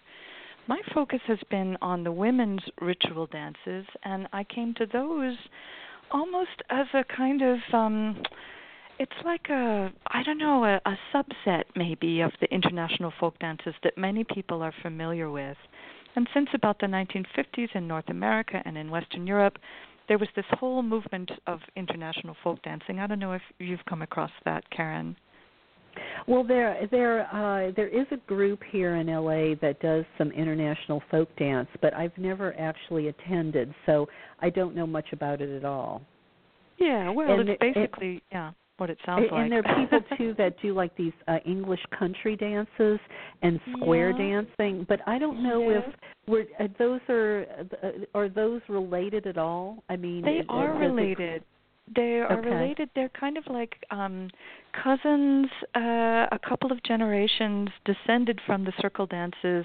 What happened was, and this is what I wanted to say to you also, because people often ask, well, why do I have to go to Eastern Europe to study these dances? Why couldn't I stay, for instance, in the British Isles, where I have most of my ancestral roots and where I live also? And the reason is that in history, the circle dancing, which I believe was common to all of Europe, as in fact you can find people dancing in circles in almost every culture on our planet, you know, there was this time of uh, the persecution of the witches and the people who were close to the earth, and dancing in circles was sometimes mentioned in some of the witch trials in northern and western Europe as a sign that the women, mostly women, sometimes also men, were up to no good, were celebrating in a way that was outside the framework of the church. And so around that time, also uh, there came these um, uh, movements really from from the church, I would say, but also from the state to forbid the dancing in circles in open air, sacred places, which used to be part of the culture of the British Isles. And then it turned into set dances, square dances, partner dances, couple dances, anything but a circle almost. Mm-hmm. And yet the oldest form of communal dance was the circle. And you still find that in Eastern Europe, where I've done my research. For one reason, um, it's because the Orthodox Church didn't ban dancing the way that the Western Catholic and Protestant churches did. So something has survived there for a longer time they are related, and there are still some circle dances in Western and Northern Europe too. You can find them in Brittany and the Faroe Islands, and one or two of the Celtic dances are in the circle form, Sellenger's Round, and so on. But the real circle dance tradition that's still alive, Bulgaria, Greece, uh, those are the main countries that I've found the richest sources of uh, experience in, in these ancient traditions. Okay. Okay. And um what what drew you to this? Well, you know, I think probably Karen it was a little bit like you since I was young I felt this hunger for the divine feminine and a sense that she was missing from my culture, from church, from family, society, community. I really felt that there should be a feminine face of the divine. I felt that divinity should include the body. I felt that people should celebrate together instead of competing with each other or killing each other. And so I was always on the trail of these missing treasures. Do you know what I'm talking about? Mhm. Yeah, yeah, yeah. yeah. And so yeah. what I found this is back in the 1980s now. I mean, I was just a teenager and these different strands came into my life at the same time. The women's spirituality movement, of course, people like Starhawk and Z Budapest and Grandmother Twylah and Susun Weed and all of the books that were coming out. It was such an exciting time that was guiding me to think that I wasn't the only one searching for an embodied experience of the divine feminine. And then also through women's Oriental dance, Middle Eastern dance, as a prayerful practice, not as a performance art, uh, that showed me that there could be a connection to that sense of the divine within my own female body. But that was more of a solo dance tradition. And because I was seeing these circle dances in the international folk dance scene, I thought there must be some circle form of the sacred women's dances that also has roots in the distant past. And that was what I was, I guess, inspired by on my on my search. With the international folk dance groups that I was talking about, it's pretty much just like it sounds. People would get together in groups all over the world and dance dances from different countries, mostly European, but also from all parts of the planet. And I was in this um, network for a long time, but I observed that the dancing how can I put this? It wasn't really geared towards the creation of that blissful collective joy that you described so beautifully in connection with the dances of universal peace. It was more like people were in competition with each other who can remember the most dances, who can do the dance with the most steps, who can do the fastest steps, who can do the hardest steps. And you'd have these folk dance groups, you know, in this country and also in Europe where half the people, three quarters of the people, would be sitting down by the end while this little core group of uh, die-hard fanatics would do these really complicated dances that nobody else could do, and mm-hmm. they were happy with that. They were happy that not everyone could join them because they were getting something out of um, being yeah, the ones more, who were winning the competition. more about the ego, and more and about I the and I would yeah yeah, and I would say these dances, these circle dances, that is the last thing they are is about the ego. Exactly. Exactly. Yeah. And, uh, it took me a long time to understand that. I had to travel myself to uh, the Balkans, which I started doing in the late 1980s. Um, and I've been many times, many research trips. Of course, living in Greece for the last 10 years, it's very easy to go off for the weekend to a village festival or a village ritual. And um, but even the very first time I went, I could immediately see okay, firstly, almost all of the dances that people will do if it's a village festival or a wedding is they're doing really simple dances that everyone can join. Everybody of every age should be able to dance these slow, simple dances. There's almost no dances that are only for the young, the fit, the fast of foot, you know? It was the opposite ratio to what I had seen in the international folk dance groups where we had almost no simple and slow dances. You know, mm-hmm. I even remember uh, at some groups they would put on music. This is in the days of the record player, right? Back in the 1980s, mm-hmm. they'd put on a, a slow simple dance and after 30 or 40 seconds they take it off again. Done with that. That's boring.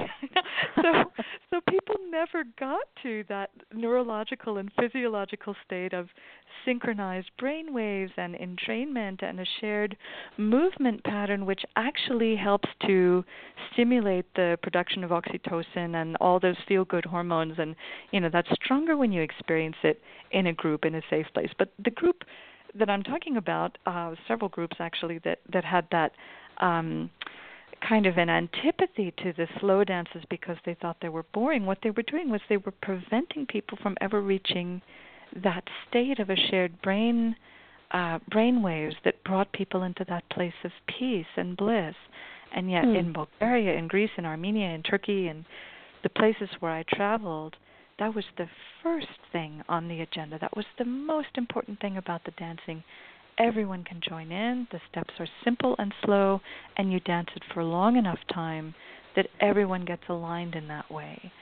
So, Laura, do you think do you think it's uh, the uh, uh, well? Uh, you said that you know, uh, like in Bulgaria, Turkey, Greece, um, they do do it slow, so everybody gets together. Maybe their intention is uh, community bonding. You know, uh. I would think that would, uh, in you know, sort of uh, motivate that, wouldn't you say? Absolutely, that's absolutely what um, affirms community for people. And there's even a, there's a village in Greece that I research in. It's on the slopes of Mount Olympus in the foothills, and the old women and men there, they still dance together and sing together every Sunday afternoon. There aren't a lot of young people living in the village, but the old ones still dance. And I was there a few years ago, and one of the old grandfathers was saying to me, You know, it's hard to live in a little village people talk about you behind your back. There are misunderstandings. People fall out. He said, but if you look around, everywhere else in Greece, these things lead to feuds between families that can go on for generations. He said, but we fix them before it can get to that state because we dance together every week. And he said, if you're dancing next to the person that you had that big argument about over the tractor, you know, it doesn't take very long before something else comes between you that's more important than that argument. Yeah, pretty and, soon you're uh, smiling at one another, and uh, and and the the the past slight uh, is gone. Uh, you know, um, I, one of the things I'm really interested in uh, is this idea of um, uh, caring communities, caring economics, partnership, nurturing, the whole idea of the sacred feminine, you know. And I could see why um you know our world is in the shape it's in without these sorts of things. And these dances i mean could be just a wonderful tool to encourage communities to um, you know, practice that kind of um, uh, feeling toward one another, if you, if you know what I mean. Absolutely, I completely agree with you, and that's why I think in the Sacred Circle Dance Network, people have chosen to try to emphasize those community values and the ethic of cooperation and inclusiveness compared to the competitive ethic I was describing before in the international folk dance scene. I have to say, I have had many wonderful experiences of inclusiveness and community in international folk dancing. Also, I don't mean to be painting it um, at all with a, you know, a, a, a brush to to to color um, people's opinion of that. I mean, I guess you can find everything everywhere. you know, we're always human beings, but this also brings us back to your earlier question about the language of the goddess, the traditional ritual dances I've been researching, in that they absolutely emphasize a partnership community. I see in them uh, a root that goes directly back to the old European values that Marija Gimbutas researched and articulated. You know that that um, you mentioned before. It's a power with rather than power over. Um, a society of belonging, a society of partnership, um, a society that's sustainable, inclusive, egalitarian, mutually supportive, a peaceful society, an art loving society, all of these hallmarks of the old European goddess culture that mm-hmm. Marija Gimbutas clarified for us, you still see exactly those same elements in the very first place in the dance traditions of these women's ritual dances. And that's very exciting for me because, you know, in my opinion, the dances themselves do go back to that Neolithic period of old Europe. They didn't stop and start again with a bit of a, a break. They've continued in an uninterrupted uh, flow, really, through all of those generations. And so the reason I talk about those dances as a secret language of the goddess is that you can once you begin to discern that ethic and those values in the dance steps in the dance songs, in the dance postures, the costumes that women wear when they dance, and the goddess symbols that they embroider on those costumes, you can see how every word, um, even though, as I said, it's like a nonverbal language, every element of expression within that tradition embodies that culture of the goddess and that ethic of partnership and peace. Well, and you know, and I'm thinking too, you know, we always talk about, uh, of course, you can know the goddess with your left brain, but we also know the goddess with our right brain. You know, right. the goddess is a lot about feeling. And I think these dances engender feelings that I think we would associate with the sacred feminine. I mean, maybe we've said that already, but I don't know. Maybe I've just said it a different way. Yeah. Um, if you know, um, I, I think when we do the dances, we feel closer to her, whether she, you think of her as a deity or an archetype or an ideal. Yes, absolutely. And that's what the women are dancing in their step patterns. They trace symbols and motifs on the ground, which, for instance, the tree of life can be identified with the goddess going back thousands of years.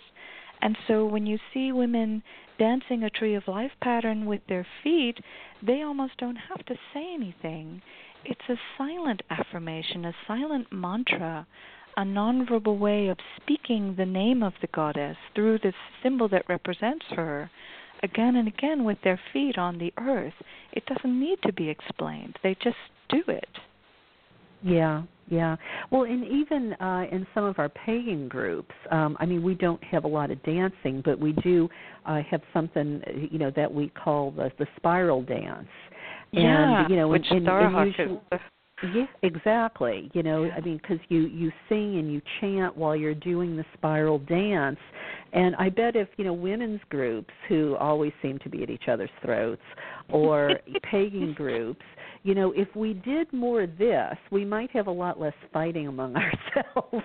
I totally believe you, you know, and um in the villages of northern Greece where I've done a lot of my research, they have quite a few songs that even speak directly about that. There's one that says, you know, basically in my in my heart I have two birds and one speaks with a tongue of honey and one speaks with a tongue of red pepper. it's like acknowledging the two ways that women can speak to each other uh, or about each other. This is something that is completely transcultural. All women can understand this. And you know, they're singing songs about this as a way to make us mindful.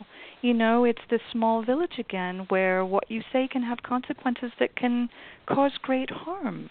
Maybe without meaning to, or maybe with intention, but songs like this are a kind of mindfulness practice so that you can be aware of what you do and how you do it and the potential consequences. But I have to say, there are other songs. Um, there's another one, for instance, that says, "Oh, you know, with my love, nothing could so separate us, not even uh, soldiers with their knives could separate us, but the gossip of the village tongues, that's what drove us apart. Mm-hmm. So it's not like a warning, you know. But if you look another layer behind songs like those two that I've just described, you also see the women affirming to each other that they have a power you know, in, these are, um, I mean, for all that I see uh, remnants of the goddess cultures of old Europe in these women's dance traditions, it is a patriarchal culture in Greece and the Balkans for the last couple thousand years. You know, that's uh, definitely the case. And women are often in these culturally disempowered or uh, muted situations and what they're also doing with songs like that is they're reminding each other that they have a power they have mm-hmm. a voice. Maybe they can't run for mayor or elected office or even go down and and speak to the mayor, but they can gossip maybe to the mayor's wife or mm-hmm. they can maybe use that capacity to speak harshly in an influential way where the mayor will feel this is the one example I've seen a number of times the mayor will feel that he will lose face he will be shamed if he allows something to happen that's in his power to change and so that's how the women sometimes take power in an apparently powerless situation. So yeah. it's like using that sharp sword of the tongue or the red pepper tongue, using it actually to strengthen the collective good. Yeah, yeah. It, it makes me think about that um that movie. I think it was My Greek Wedding, where the Greek um the wife oh, uh yes. was was talking about well the man may be the head of the house but the woman is the neck. The neck. Meaning you know that head doesn't turn without the neck. Right. The neck can turn the head any way she wants.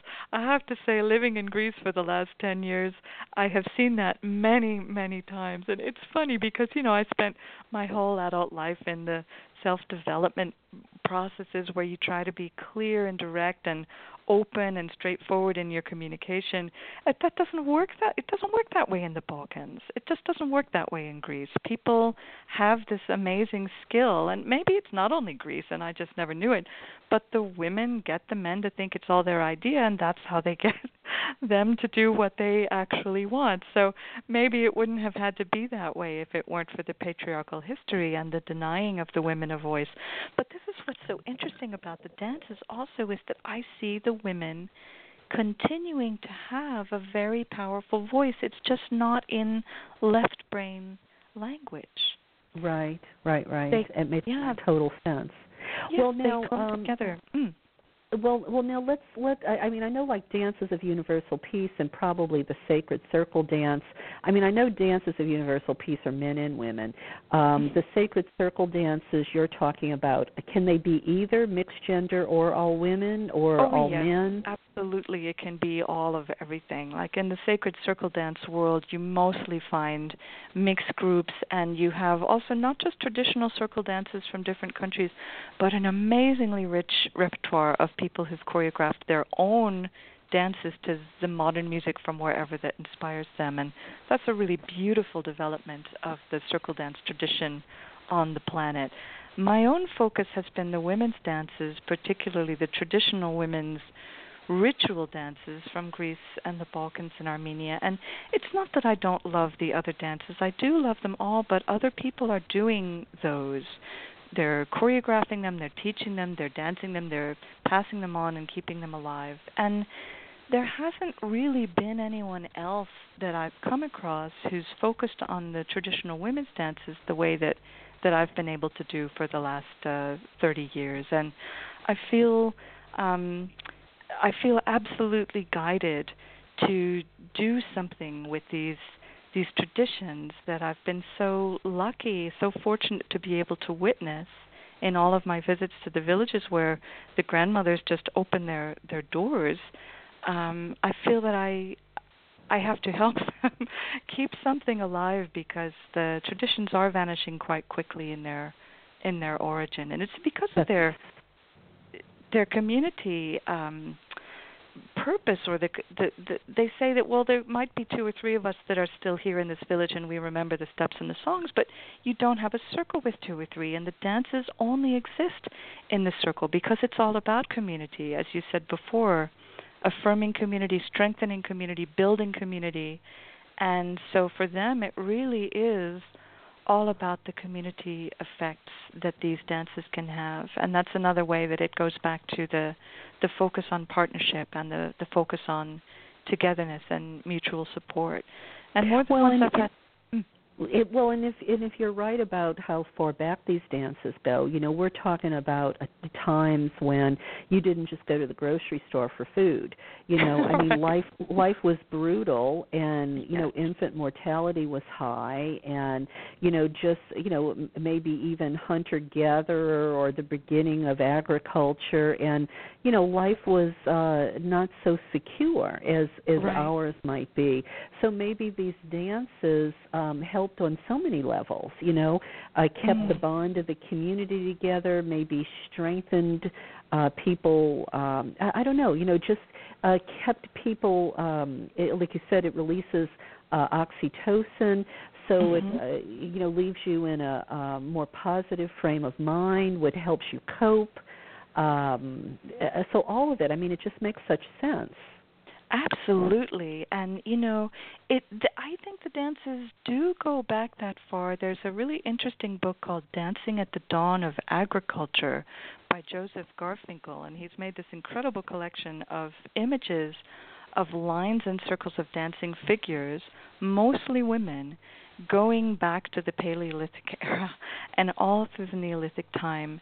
And he just makes the point by gathering all of this incredible massive information of the the pot shards from all over the Near East. He says, look, dancing in circles, dancing in lines, dancing together was so important that every culture that had pottery going back that time was marking the fact of the ritual dances also. And so he mm. thinks they were connected to agriculture. I don't know, but I do know, I do agree completely with, with what you just said, that it's about fostering community in a time when life was hard. And I think people survived better when they were pulling together and everyone was helping everyone else instead of the hierarchical dominator competitive society that we're used to where one person tries to win and is mm-hmm. like happy if the others lose because that means that he's winning more does that sound like a familiar yeah. dynamic absolutely and yet yeah dances if you're dancing you want everyone in the circle to be dancing the best she can to be in the best health to be strong to be happy to be beautiful because it's like a a, a chain where every link is strong and there are no weak links. And yeah, it's almost like itself, an equalizer in a way. Absolutely, you know? yes, yeah, it does. Well, and um.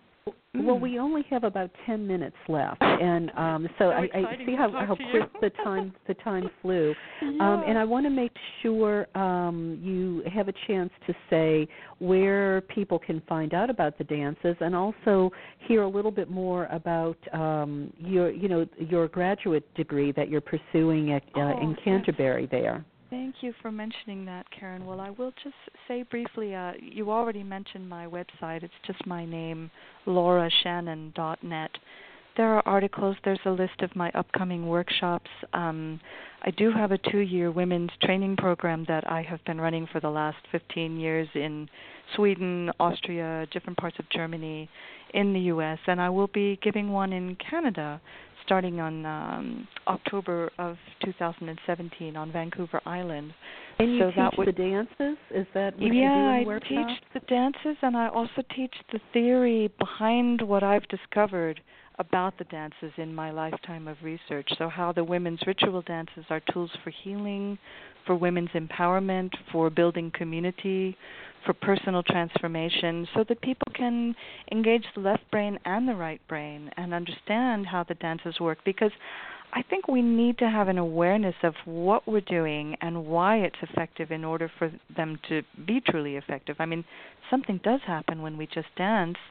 We feel we feel the bliss. That's almost enough. but for mm-hmm. people who want to learn to use these dances themselves in group work, there's a lot more history and a lot more theory that uh, comes with that. But for people who just want to dance with me, um, all my workshops are there. And I have to confess, Karen, I'm not very good at keeping my website up to date. One of the things I keep intending to do is have a list of links of some of the women, hundreds of women who've already done this training with me and are running their own groups and courses. I don't have that page set up yet, unfortunately, but if you Google um, women's ritual dances, I'm sure you can find something happening in your area, or just circle dance, sacred dance, dances of universal peace, because all dancing in a circle is going to bring us those benefits. It's all worth doing, I think, and um, it's true that I I guess I'm the only one who's been focusing on the women's ritual dances, but any any kind of dancing in a circle is like stepping into that old ethic of community and mutual support and stepping away from the poison if I can call it poison of a an idea of competition and domination as the only way for people to relate to each other. I mean, yeah. you've seen where that ethic has gotten us on every level on our planet too. So it's a profound political and personal act to just take hands in any circle you can find and dance together with that trust and that open mindedness and connecting with all of your brothers and sisters in the human family who are there, not just with yeah. the people who share our beliefs. Yeah, uh, yeah, absolutely. I, I mean, I, I think, uh, I, I mean, I, I've mentioned already. You know, I, I, I was a Catholic in the early days, mm. and I never felt like that going to church. you know, it's like so skip skip mass, go to a circle dance. oh, absolutely. Well, this is where I think it's what church maybe used to give to people, but the main yeah. thing that's so important is the inclusiveness of mm-hmm. the dancing. You know, you don't have to belong to the same religion. The dances come from people of all religions. For me, they're pre religious, pre monotheistic. They're pre- very universal, uh, and, and and I know I know with the dances of universal peace, the mantras. Um, sometimes they're Hindu, sometimes they're Christian. I mean, they're multicultural. Um, yeah. So that in itself I think create you know uh, it promotes diversity and multiculturalism and this whole oh, yes. interconnection thing you know and for everyone to feel welcome and mm-hmm. uh, there are some dances of universal peace mantras for the goddess as well different names mm-hmm. of the goddess and i think that's also important to bring an awareness of the divine feminine back into our space of what is sacred and um the way that the women dance in Greece and the Balkans, they stand with such a sense of power. They wear traditionally costumes that give them not just a, a personal expression of how they feel or who they are, but it brings them into a transpersonal expression of a cosmic energy of the divine feminine. They become like priestesses of the goddess. So they are mm. representing that holy power of the goddess and it's all done in a ritual way from making the costumes to preparing them to the fact that they clean their whole house before they even dream of going out dressing up and and dancing these dances. And then many of the costumes have goddess embroideries on them. So you have this secret affirmation all over the hem of the apron whatever or the sleeve ends goddess figures with cosmic energy lines, and then the women standing in these goddess stances, goddess derived postures, with energy flowing through them, the same bliss and joy that we've been talking about. People embroider that with little lines radiating from the goddess figures, you know, and then they they do it. They bring it into action and give that gift to the community. It's the gift of a village where all the women have something that makes them really happy and strong. And yeah. I, I want to live in that world. I want to live in a world where all the people I meet are happy and strong and committed to creating a, a good and healthy community. So that's what the the dance workshops that I give are all about, trying to give us a a way to connect with those old values as an antidote to the the values of our modern life. And that's the other well thing said. that um Thank you. The, that's what inspired me to go back to graduate school 30 years after my first degrees. Um, at Canterbury Christ Church University in Canterbury, England, they have a new department of myth, cosmology, and the sacred. And I heard about this program through Marguerite Rigoglioso, who's also been on your show. And mm-hmm. she was a faculty member on that program when it started.